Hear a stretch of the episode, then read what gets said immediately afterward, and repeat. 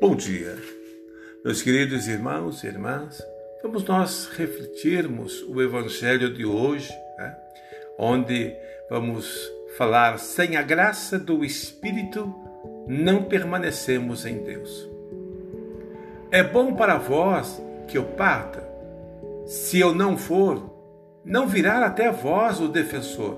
Mas, se eu me for, eu vou mandarei, e quando vier, ele demonstrará ao mundo em que consiste o pecado, a justiça e o julgamento. João 16, 7 8. Os discípulos não queriam que Jesus se fosse, de forma alguma.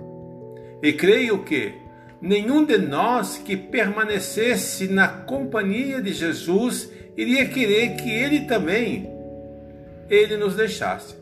Mas ele está dizendo a razão maior do que precisa nos deixar, porque ele precisa ir para o Pai.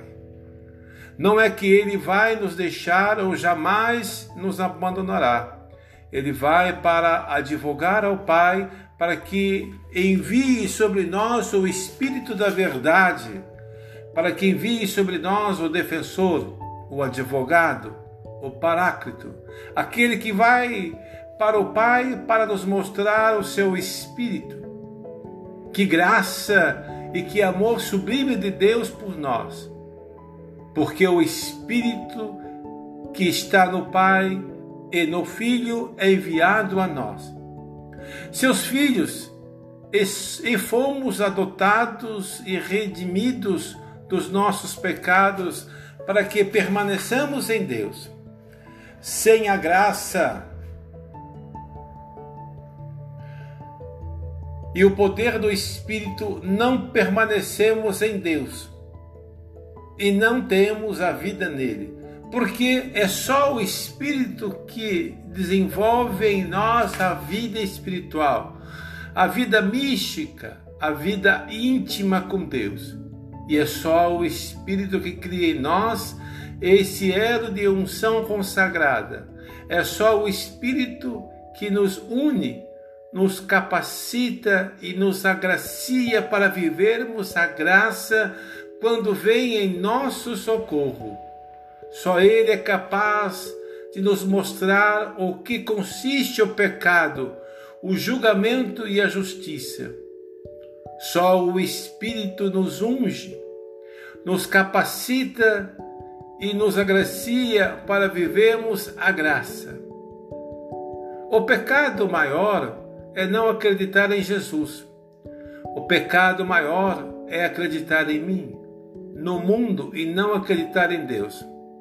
Só o Espírito que nos convence do nosso próprio pecado, somente o Espírito realiza a justiça porque não conhecemos e não vivemos a justiça. Somos injustos e justiceiros muitas vezes, mas a justiça de Deus só se estabelece em nós se formos conduzidos pelo Espírito. O Espírito nos convence do julgamento, e o julgamento maior é que o príncipe deste mundo está condenado. Mas o Espírito nos convence de que, uma vez que Jesus está julgado, e condenado, nós também não podemos ser condenados nele. Precisamos ser salvos no poder de Jesus. É o Espírito que nos convence da verdade, nos dá força e combate na adversidade.